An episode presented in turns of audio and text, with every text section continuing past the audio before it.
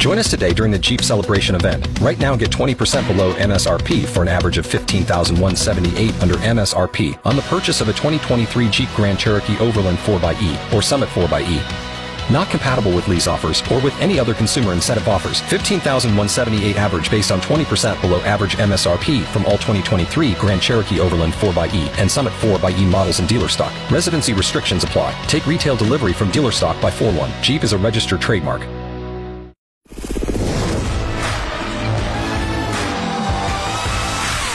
It's the Beckler and Seanna podcast, your daily download of X929's X Mornings with Beckler and Seanna. Brought to you by Shane Homes, offering affordable customization on your new home. It's Wednesday, October 18th, 2023. I'm Beckler. I'm Seanna. What's new with you, Seanna? Uh, What's going on in your life? Not too much. Nothing big? Trying to get my Halloween costume together. Ah. Are you are you saying what it is or are you Mm, is it a secret? no, it's not a secret. I'll, I'll say it tomorrow, maybe. Okay. I'll talk about it tomorrow. Okay. Yeah. We've got a really dumb Halloween costume idea this year. It was McKenna's idea. I won't say what it is yet. Um, but everyone who we've told it's a real eyebrow raiser. Amazing. Yeah, but I think it's going to be fun. Okay, perfect. Uh, I'm also I'm I've mentioned I'm emceeing and officiating my friend's wedding this weekend. Right, I'm that's trying this weekend. Holy hell. So I'm trying to put the finishing touches on my speeches and stuff because I I have a little speech during the ceremony and then one during the reception as well. Right. So maybe I'll I might even get you to take a look at it, Seanna, and see if Hell yeah. it's good to get a second set of eyes on that sort of thing, right? See Yep. if you think like these these jokes and sentimental moments will land. Or will they be offensive? I didn't go anything with anything real offensive. That's fair. Yeah. Um, That's good. But yeah, I just also I went to I went to print it off on like little cards, like at Staples, on some like nicer stock. Yep. And it printed out in just the tiniest little font, like font for ants. So I got to get that fixed too. Oh, perfect. Yeah. Great. Yeah, you're like I'm you not going to wanna be able to. like, Re- squinting at your own notes. nope, you sure don't. Ah. Anyway, uh, today's podcast looks a little bit longer. It's because our conversation with Shane Wenzel, the CEO and president of Shane Homes, is in the middle of this. Chatted with Shane for about 15 minutes and got his take on the housing crisis and some of the trends that they're seeing in uh, in the building of houses, which we both found to be uh, quite eye-opening. Definitely. Uh, we're also going to talk about the goat of trucks since it's Trucktober. Sure is. Another dad badge, another soup parody, a quick one. Sean is having some trouble at the airport lately, and a term that I've noticed a lot recently, or frequently, I should say, after your out of context clip of the show. They pat down my goblin screamer, and everybody's watching as they just pat her down there and double check that I'm. They Give you a little that I'm. pat, pat, a little. They sure do. The Beckler and Seanna podcast. You know, with the current situation in the Middle East, there's a phrase that I keep hearing amongst people talking about it and even in the news sometimes. Yeah. And that phrase is the Jewish community. And it's funny because you won't ever hear, like, you know, if we're talking about people in Canada, Jewish Canadians, Jewish people, Israelis, if you're talking specifically about people over there. Yeah. Um, the term Jews, I don't know if you can say or not. I don't know if that's considered offensive. I'm not sure, actually. I've heard Jewish people use it amongst themselves, but I don't know if, as Yeah. a Gentile, if I'm allowed to use that. You if know, that's just a yes, yes. um, but it's always the Jewish community, and referring to something as the blank community is the modern way to most gently talk about a group of people, isn't it? it's true. It seems less harsh in some way for some reason. Yeah. It's the polite way of saying it. But then even like the the snowboard community, for example, is what they call on like all the forums and stuff. Yeah. Now. So, eh, it's weird. Community is just a new nice word. There was some. Um, I don't know if you remember in the summer there were texts that were posted between Jonah Hill and his ex girlfriend, who's a pro surfer, and they Right, kept yeah. referring to the surfing community, which is pretty. It's big pretty deal. funny. Or like they'll say, you know, he's a member of the LGBT community, Right. and I always think, but what if he's not? You know, like what if he's just a gay dude who lives out in the woods by himself and doesn't want any community? Yeah, If maybe he just doesn't want any friends at all. He doesn't want to be associated with anybody else. He's just a solo man. Community is actually what a trying to get away with out here. Yeah. get away from out here, right? Mm, yes. I mean, I get it though. We want to be absolutely clear that we don't mean any harm, so we say community. Right. And I mean, I've heard yeah, the fitness community. You said the snowboard community. Community. I wonder if that works for just about anything though. Like you and I are both members of the bum knee community, Seanna. We are. People who've bummed their knees. We have bummed our knees hard. well, as a member of the bum knee community, can I just say that I take uh, sidewalk clearing very seriously in the winter? Yep, yep. I take a, so certain drugs to help with the bum knees. Yes, I can recommend them to you. Yeah. Well, he's a member of the deadbeat dad community, of course. So, as as a member of the huge piece of shit community, The Beckler and Seanna podcast. I forgot to tell you about the strange issue that I've been having recently when going through security at the airport, Beckler. So every single time I go through that weird tube thing where you have to lift your hands and get scanned. the backscatter machine. Is that what they call it? I don't even know. Uh, but every time I go through that, I'm setting off the security alarm. The last four times I've walked through there, I've been flagged. And then they every time will ask me to take off a layer or readjust my outfit here or there. And then I go through again and it still goes off. And the problem area, my sin cave, every single time.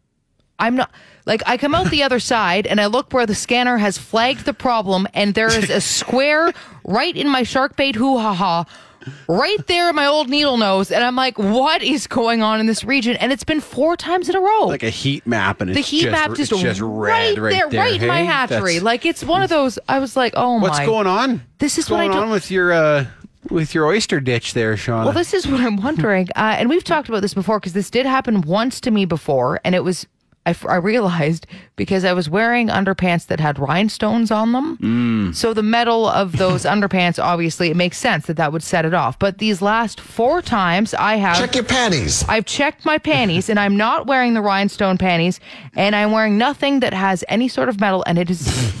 It's still going on. old, old contraband panties Jefferson over here, old terrorist panties Well, Jefferson. is- like I, every time though, I have to go and I have to, I have to get patted down, right? And they always ask, like, "Are you okay that we do this here?" And they have to go and they pat down my goblin screamer, and everybody's watching as they just pat her down there and double check you a that I'm. pat, pat, a little. They sure do.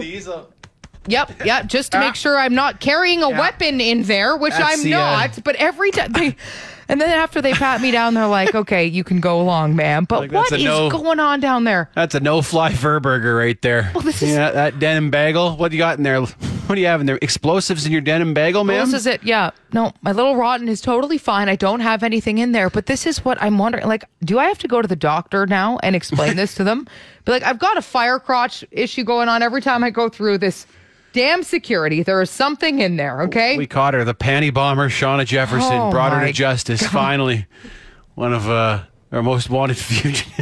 Yep, she's got an issue with her hatchery. It seems to be flagged every time she goes through, but uh, it's fine. We'll let her go. Give us we'll a let her check your go on this Give time. us a Just check uh, your one panties. more, one more check your panties for good measure here, because that's what you need to Check do. your panties. The Beckler and Seanna podcast. My son Brigham, who's six, he said, "Will there be another soup parody on the podcast this week?" Oh, and I that's said, "I think we could probably swing that. we totally could. We've got some more soup parody ideas in the tank. We sure do. This one is timely. Yeah, it's a festive one. Um, I don't know the other soup. Spooky, scary skeletons came on the other day. Ah, it's my favorite Halloween song. It's funny because you introduced me to that song, so hopefully, classic. hopefully the kids appreciate this one.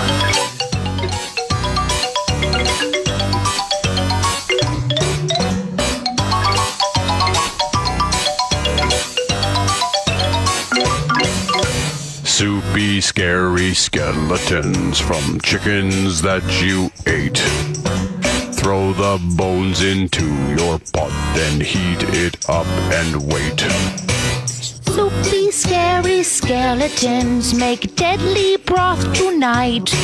Their spicy soup will shock your bowels and give your bum a fright. Ooh, Ouch! My bum. Ah, that's smarts. Ooh, that hurts my bum bum. Spicy. So spicy. Ooh. The Beckler and Seanna podcast. Are you the vacuumer of your household, Beckler? Damn right. Designated right. vacuum. Okay. Damn right, I am. Interesting, because my dad was the DV as well, the designated vacuumer, as I like to call it, and it seems to be a dad thing. Dads always seem to take the reins of the vacuum, and I don't know why. I think my dad is the vacuumer at my parents' house as well. Because I asked some friends this after thinking about it too, and I was like, "Is your dad the vacuumer?" And they were all said yes. I know anecdotal evidence, but they all said that their dad was the DV too. I vacuum almost every night now because we got one of those Dyson stick vacuums, and it's. Oh, yeah. so easy. Like after supper, it's part of my cleanup. Just buzz Totally. around most of the main floor, right? Yeah. So it's uh, it's slick. I was trying to think of as to why that would be. I was like, I wonder why dads take the reign of the vacuum. And then I got thinking, and I was like, is it because you can create your carpet like you can the grass? Because you know what I mean. You can put the patterns in, and you can neatly do it, and it's it's kind of similar to mowing the lawn, right? Which I know a lot of dads take great pride in. I've and I've made that observation before that vacuuming lines into the carpet is like mowing the grass of the inside. Mm-hmm. Interesting. Although I So there you go. don't take a ton of care with the lines that I lay down on the carpet. I know it's not quite the same as I think the ownership you get over mowing the lawn, but I remember my dad was very particular, right? And it would be very nicely lined up and you could see it. And that is, there is something very satisfying after you vacuum and you can see the lines of the carpet For going sure. that certain way, right? We only have carpet in one room of the house, though, our room. The Mm. Okay. rest is hardwood or tile. Yep. So I just don't like. I don't like when you walk barefoot in your house and you can feel anything on the floor. That's fair too. So if Yeah. I'm gonna like to, to feel clean and to go to sleep to crawl into my bed, I need to know that the floors are clean. So Yeah, if you walk over something going to bed and you're like, oh, I don't feel clean anymore. Yeah. Or Cheerio smashes under your foot. You're like, oh, ah. no. So, no, But yeah, dads seem to be the ones who are more particular about that and take the vacuum over. Very weird. Interesting. I'm wondering if this should be a dad badge. The DV badge. A little vacuum. You get a little vac. You get a little Hoover. Little, little Hoover? A little Hoover badge that you put on your your sash or whatever we're doing here. Can it say DV on it Yeah, too? it's and got then a little DV. vacuum. I would mm-hmm. proudly put that on my dad's sash. I think my That's- dad would as well. There it is. I'm the DV at our house. I'm the Good to meet DV you. here. The Beckler and Seanna podcast. It is Trucktober. It is Trucktober. Blessed Trucktober to you and yours. And a happy Trucktober to you as well. What's the goat of trucks, Seanna? Oh man. I don't even know the- how you can start to narrow this down. I know. It's very broad, and we'll keep this as wide open as you can imagine. So uh, there are no wrong answers. Think outside the box if you want. Because yesterday in uh, one of our conversations, uh, the Ford Raptor came up, and I think that's a pretty sick truck. But I was like, what's truck. the what's the goat though? Like, what is? Wouldn't be that one. It's not common enough. No. What's, what is the goat of trucks?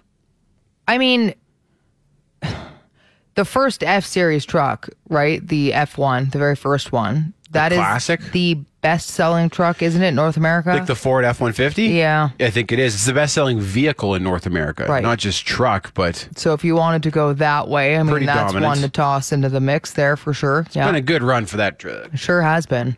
What else would you put in there? I was thinking about the Hummer because of its role as a military vehicle. Mm. The Humvee, Yep.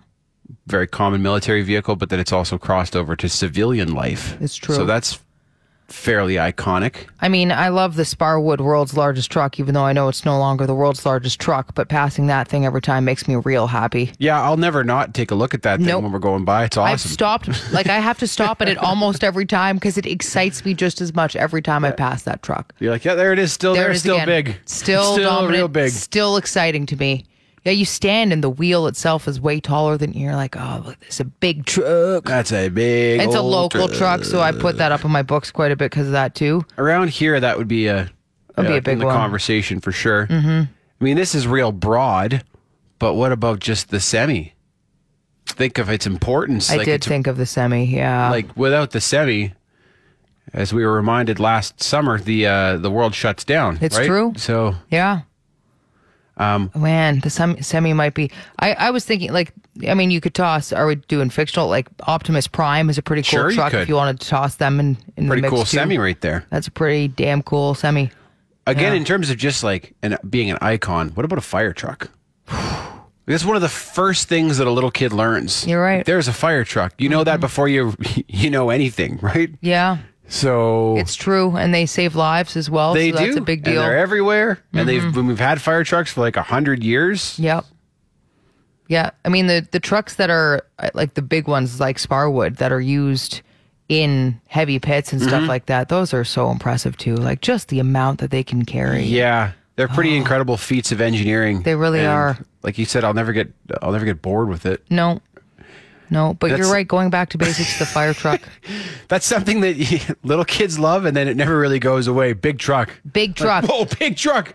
big truck right there. That's it. Well, I had I like I had one of those trucks, the big ones, the big the big trucks. Yeah, I have I had one of those that I used to carry sand in and stuff as a kid. Those- Yeah. man, Big truck. big truck. Woo!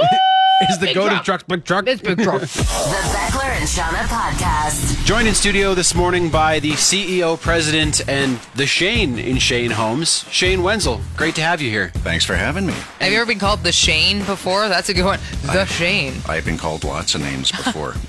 But you didn't name the company Shane Homes, if I remember correctly. no, you know what? The uh, the company was named after me by my father, Cal Wenzel, and uh, him and his business partner in 1979. They needed a name for the company, and he asked me, and of course, as a child, what would you say? Yep. Yes, Absolutely.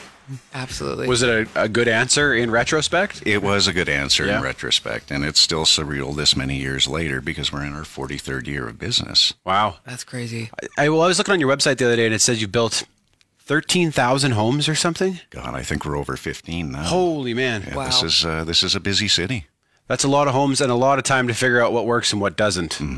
Well, it's, it's great to finally meet you in person. Um, I should full disclosure for anybody who doesn't know, but uh, Shane Homes is a good advertising partner of X929, and you are the sponsor of both our show and our podcast. Yep. Though we've never met in person. No. Um, I followed you on Twitter for years when I was still using Twitter, and I, you know, I didn't always agree with what you were saying, but you were always um, very, very open and very frank, and I always appreciate when people say what they mean. So. Well, thank you for that. No, and I uh, and I appreciate the fact that not everybody's going to agree with uh, with everyone else's opinion, but you know how we respond. That's what's important. Well, and that's why it's nice to have you in right now because, especially with what's going on with the affordability crisis in the city, we are like, uh, Shane would probably have some good insights into this. Just Um, a few thoughts. just, just a few thoughts. So why don't we start right at the beginning? Can you walk us through the process of basically of getting new houses built in a city like Calgary and what that looks like on your end? It, well, it's uh, it's certainly a busier process now. Uh, I can speak to it because I've been doing this for about 33 years myself. But what it is today is, uh, you know, you, you have a, uh standard plan. You, you you get a purchaser, uh, usually a pre-sale, and they decide what they want to change in the home. So we design it up for them. We go through all the energy code planning for them, and we apply for the permit. And then we get it out to the field and uh, you know start digging holes and start building the home. And that whole process from uh, from start to finish uh, will usually take about nine months. And even prior to that, where do you decide where you're going to put these communities? Like, where do you decide what parcel of land you're going to use and be like, this would be good to build homes in? Uh, well, generally that'll come back to uh, a separate developer, uh, even though we do some development. But uh, if you look at some of the larger scale, some of the larger groups out there, they uh, they'll go and they'll procure land at a uh, at a fee, and and they'll carry that for a number of years, and they'll go through the entire process with the city of Calgary. So they'll they'll go through a, uh growth management overlay process where. You know, they uh, the city tries to understand where they can direct most of their, their time and their effort for uh, for services they'll take a look at the uh, the developer's plan, and uh, you know there's a set of guidelines to follow. There's there's density targets nowadays that uh, the people do have to follow, and that's usually around 14 units per acre, or, or as we like to say, you know, in simpler terms, you know, about 40% multifamily and about 60% single family in uh, in a new subdivision. Interesting. And uh, that whole process could take anywhere from four to 10 years. So, so the, the the developer you mentioned, they work with the city. They get the infrastructure and the plan all laid out, and then you Yes, purchase lots from them. Generally, yes. Okay. When you see these numbers that are floating around that Canada or Alberta needs X number of houses by you know this year to ac- accommodate all the people who are moving here, because I saw that something like 60 people are moving to Calgary every day or something. It's crazy. What do you see as the biggest barrier to getting more houses built? Well, there's lots of barriers to it. I mean, one, uh, you know, we, we weren't built for this. Uh, if I go back in time, if I go back 30 years ago, we could build about 280,000 homes in Canada every year. Now that number is about 230,000. You know, so we're not going in the right direction there. Uh, and a lot of that has to do with uh, what I refer to as policy creep. You know, at every level of government, and that uh, that hasn't helped the process at all. I mean, when you lose fifty thousand homes a year that you can't build compared to thirty years ago, this crisis was inevitable. What do you do in your business to, to help with that? What are you guys, how have you changed your practices as this has become such a big thing? Well, you try and rattle the chains of government as much as you can, and uh, and ask them, you know, if you're going to introduce a policy, at least get rid of one or two that you had previously. You know, because the intent is to to build them more efficient and and and more uh, more quickly. But we're not doing that. We're we're almost taking the opposite approach. As we're still trying to build the better mousetrap. And uh, you know, houses are highly, highly efficient now. And uh, the, the easiest way to explain that is you're one step away from having a fully engineered home, no matter where you're, uh, what we build. I- I saw a video you posted on social media just the other day where you were talking. You know, people talk about you know houses aren't built like they like they used to be built, and you had great insight on that too. Thankfully, they aren't. Uh, you know, they are far more efficient, uh, and and then right down from every to every component in the home. You take a look at the windows; they have a uh, better R value. You can go from triple down to double pane. Uh, those 30 years ago used to be single pane windows. The uh, the insulation in the walls is uh, is a good factor, but uh, you know we've sealed the houses in so tight now that uh, that you can retain heat a lot easier. You can retain the cool air a lot easier. Uh, you've increased the uh, the insulation in the attic. Uh, I mean, there's so many different components in a home that uh, that make it far more efficient, right down to the mechanical systems. You know, the uh, the uh, the HVAC systems in the home, for example. Furnaces 30 years ago used to be about 67% efficient. Now they're about 95% efficient. You know, and that all adds up to the end user at the end of the day, and you want them to, you know, to realize the savings. But kind of like a car, if you don't maintain it, then it doesn't work properly, and that can be part of the problem with uh, with all this uh, all this techni- technology rather, and all this engineering going on with homes. So just a moment ago, you mentioned policy creep. Um, if you were given ultimate power tomorrow, and you could you could make say two or three changes that would that would get more houses built in this city immediately, what would those things be? Uh, you know what? At the federal level, I would uh, do what they're already suggesting doing, which is getting rid of the GST on any uh, any social housing. But I think you've got to do that on uh, on housing specifically for first time home buyers, just to get people into the marketplace. At the uh, the provincial level, uh, you know, we've got to eliminate a, a bit of the red tape process there. You know, there's a number of number of policies that have come into play under what we call the Municipal Government Act that has limited, or at least helped the municipalities limit the amount of homes that they uh, they're prepared to allow to be built.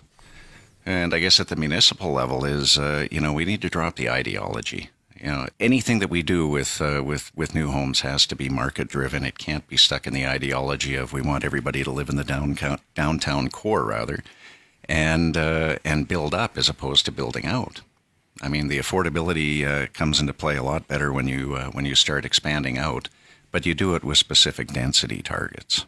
I've had that argument with people before too, and I'm sure you see it on on your end of the business. But I mean, for example, my family and I, we don't want to live in a condo downtown. We just don't. I got two young boys. Yeah. We want to live in the suburbs, and you can't you can't force people to live where they don't want to live. Right? I think that's kind of what you're saying. Like, Yes. it needs to be market driven. That is what the market is asking for. When you look at some of the new Canadians moving into our city, uh, they come from a very uh, you know strong ethnic background, and they believe in everybody living in the same home together.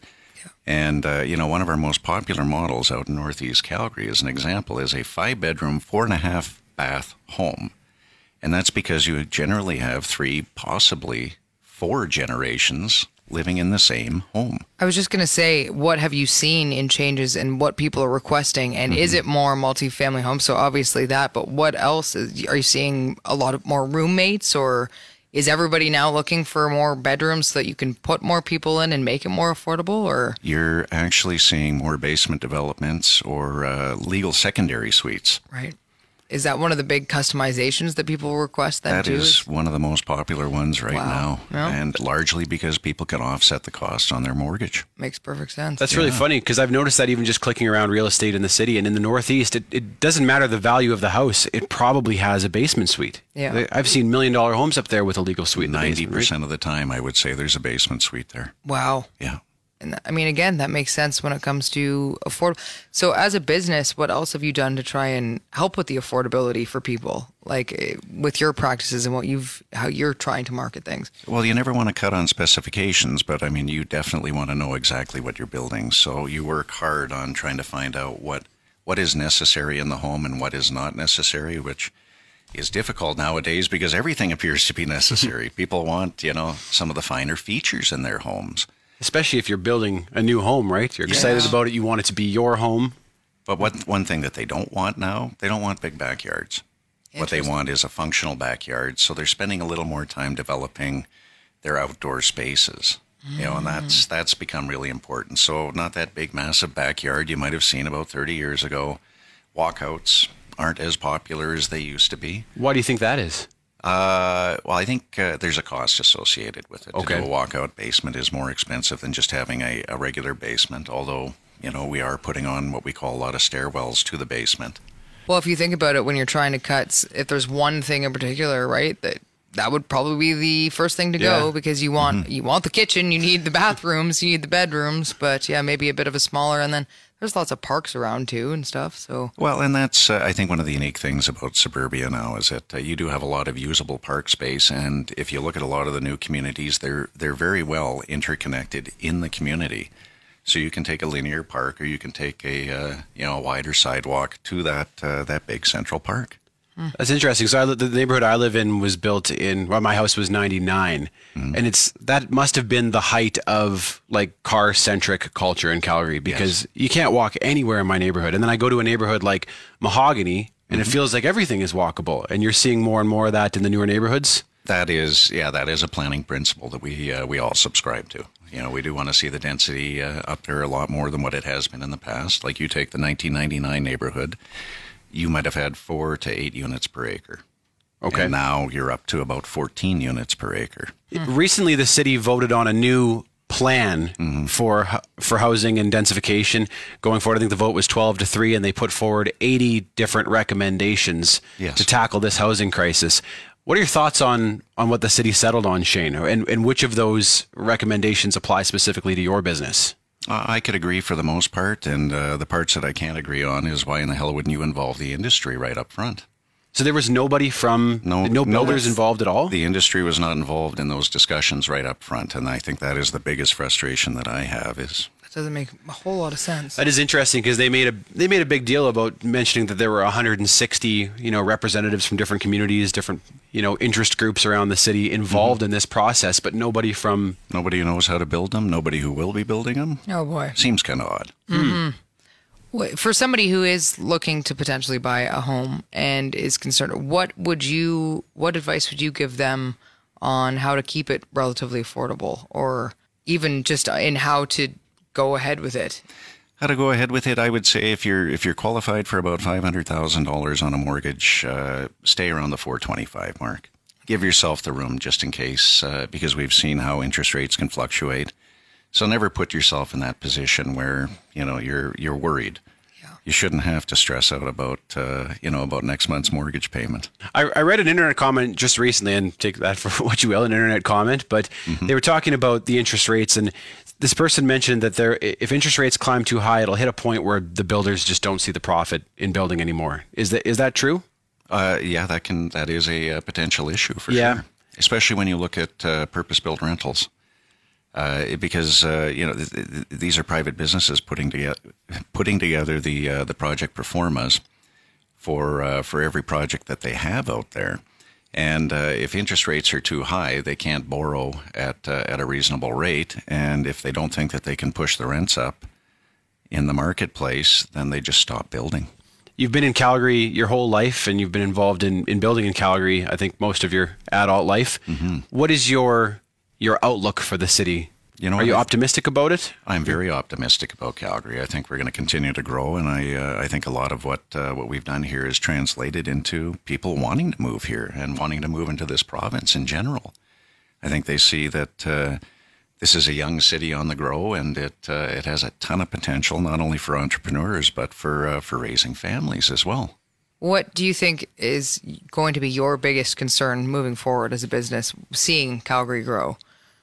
Uh, our biggest challenge is to build them. And part of the reason I say that is, you know, we're, uh, you know, we have an aging trade base out there. You know, it used to be uh, a very popular thing for uh, for kids to get into the trades many years ago, and we, uh, I think, we had the support at the uh, at the high school level, and that's kind of dwindled over the years. So that's a big issue to try and address because with this aging workforce, and we have people who are 71 years old working on the job sites, pulling electrical cable, and they want to retire, Yeah. but they can't. So there's still lots of opportunity in the trades for young people. There is amazing opportunity in the trades for young people, especially for businesses that uh, that don't have a succession plan. So young people need to apply. Uh, there's opportunities through SAIT, uh, eh, through NAIT, there, uh, and we we could honestly do with some help from uh, from provincial and federal when it comes to immigration and bringing in you know skilled trades that way and giving them their certifications in a timely fashion so that they can get to work here. Shane Wenzel is the CEO, president, and the Shane from Shane Homes. Uh, great to meet you, and thank you for coming in today. Thank you for having me. Thanks so much, Shane. The Beckler and Seanna podcast. Got a couple quick you can't look cool doings if I could. All right. This one's a little bit controversial, I think, but I don't think that anyone can make a visor look cool. I just I know like for a while it was briefly trying to come into fashion. There was times where like on the runways they were trying to bring visors back and they tried real hard and I'm sorry, but I just don't think the visor can be cool. There were visors everywhere in the late 90s, right? Oh my god, I just Frosted tips spiked up Yep. through a visor. visor. It's just like I think you can buy that as like a Halloween costume now. Oh my! Seriously, like you don't, you just can't. I'm sorry. I just don't think you can. Like, think of Lenny Kravitz in a visor. I- It's not cool, man. No, it's Like, not I'm cool. Even if he had big afro sticking out of the top, it No. wouldn't be cool. I'm trying to think if there's like an exception to this. The closest I think anybody gets is maybe tennis players. Yes, that's the only thing that I could think that maybe could make it passable. But even But he- still, they're like, not really known for like their coolness, right? Their cool fashion. No. Why do you need the like? It's just it's the bald man. Like you got a cul-de-sac going on with your hat. Why don't you just wear a full hat? I don't understand. Just wear the hat. You just need your the back the of your hat. head is really hot. You need to air it out back there. Like I don't understand. I'm sorry. anyway, uh, moving on. The next one, driving around with squeaky brakes. Yeah, that's it. Oh man, you're turning heads for the wrong reasons Yep. every time you pull up to a stop sign. I know this because I'm doing that right now. And Yeah, it sucks sucks. because I like my car. I'm a big fan of it. And the brakes just immediately make everyone look around like, what are you doing? Go get those things fixed. and I'm waiting because I'm going to get my winter tires put on right away. So I was like, I'll just wait and I'll get the brakes dealt with when I do this all together. But now I purposely don't brake around people because I don't want them to look. I'll try to like A lot of coasting, hey? a lot of coasting in my parkade. People are, you know, getting their groceries or stuff, and I'm like, I'm just gonna try and drive around and not brake here because I don't want people looking like, well, you're the you're the squeaky brake lady. Go to the uh, go to a, a car wash with a wand wash Mm-hmm. and like give her a good wash in like in the brake and the caliper and everything because sometimes there can be like a little pebble caught in there that's causing it. So I've I've, tried that. didn't work. No, I think that my brakes need to be Ah. Yeah, so it's getting to that point. But it was funny because I remember used to always like pass vehicles with those squeaky brakes, and I'm like, oh man, geez, that's annoying. it's an awful sound too. So everyone's like, "Oh, what is that? It's you? yeah. yuck." But think of Lenny in a real nice car, and then he pulls up with squeaky brakes. Immediately not cool. The Beckler and Seanna podcast. Etymology with Seanna. what do you got, Seanna? So Brad asked me to look into the etymology of guilty and guillotine and see if they're related. So I'm going to uh, because I was like, okay, that's interesting. I'm wondering. So Both have that G U I L at the start, right? Yep, they're not related at all. Uh, so guilt comes from the Old English word gilden, which means to pay for debt, which is kind of an interesting way of looking at guilt. I'm like, oh, interesting. So it translated over time from there, but pretty simple. Uh, they're not quite sure of how it translated or like how it got to that point. It's kind of unclear when it comes to guilt. So I wonder what we called it before that because I mean, guilt is one of the rawest human emotions, isn't it? Yeah. Going back to the time that we developed, you know, consciousness, probably. it's tied into sin. So when you look back at the religious relationship, uh, some people are saying, yeah, it kind of went from sin into guilt as well, which you can understand when everybody was religious. But uh, yeah, it's interesting to see that they're like, I don't really know where it came from after Gildan, but there you go. Uh, when it comes to the guillotine, though, that was a very interesting one because at first the machine was called a Louisette or Louison after its inventor, which was a French surgeon and physiologist named Antoine Louise. So we used to call it Louisette. That's what we first started with.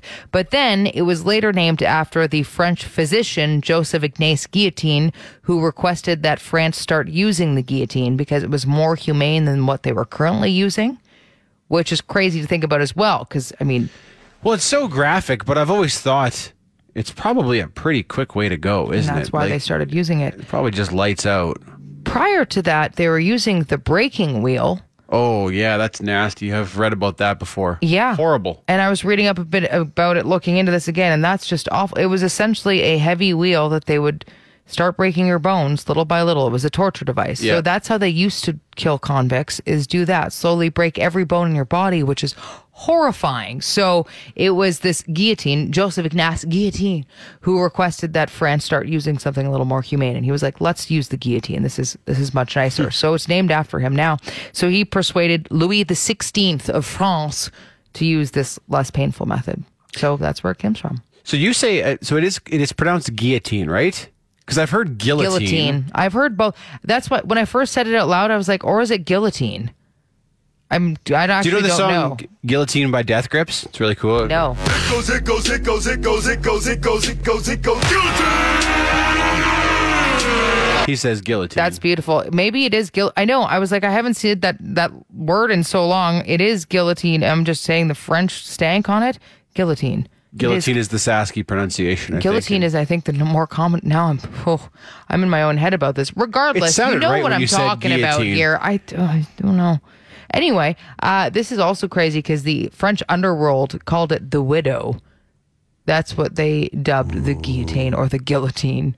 as if it guillotine. weren't ominous enough. Yeah, the widow. we should is give what this they thing a called it. scary name. Like, whoo, Still, spicy. I mean, if I had to go, I know. it'd be a pretty good way to go. I think. Especially, imagine getting introduced to that after the breaking wheel. You'd be like, "Oh, thank the oh, Lord this is for this. way this better." is great." Etymology with Seanna. The Beckler and Seanna podcast. A Calgary Heritage Moment.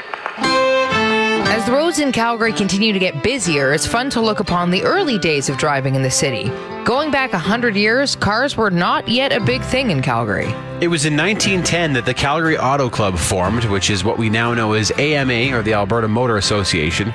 But despite the club's forming, automobiles still weren't that popular. At the time, the club's main objective was to improve the trail to Banff. The word trail is key here, as this was not a sound road, but a rough path filled with obstacles. The club used its early dues to try and remove stumps, put up signs, and remove culverts from the so called highway, but it rallied the government to do more. In an early newspaper article, the club said, quote, The object is to put the road into such shape that a lady could take a car from here to Banff and feel safe in doing so. Oh, fancy. As vehicles did start to become more common in Calgary, the early ones weren't exactly cheap. In a Calgary Herald listing from 1913, a used truck with a 1,500 pound capacity was listed for $1,200. The equivalent today would be 37,000, and this was when there weren't even any roads to really travel, or those that were weren't fit for a vehicle. By 1926, the road system had improved, with some roads even listed as highways, but none of these were paved. Although vehicle sales were certainly going up, as that year over 64,000 vehicles were licensed in Alberta. Hilariously, driver's licenses weren't yet a thing, so you could buy a vehicle without a clue on how to operate it. It was June 12, 1929, that the very first driver's license was issued in Alberta, and it was handed to the premier at the time, John Edward Brownlee. It was described in the newspaper as a neatly gotten up piece of documentary evidence printed on linen and of a size that fits conveniently into a pocketbook. The wording on the little document is to the effect that the holder, whose signature appears on the dotted line, is certified as a person duly licensed to drive or operate a motor vehicle, otherwise than a chauffeur upon the highways of the province. But even when driver's licenses were introduced, this still didn't mean you needed to take any sort of test.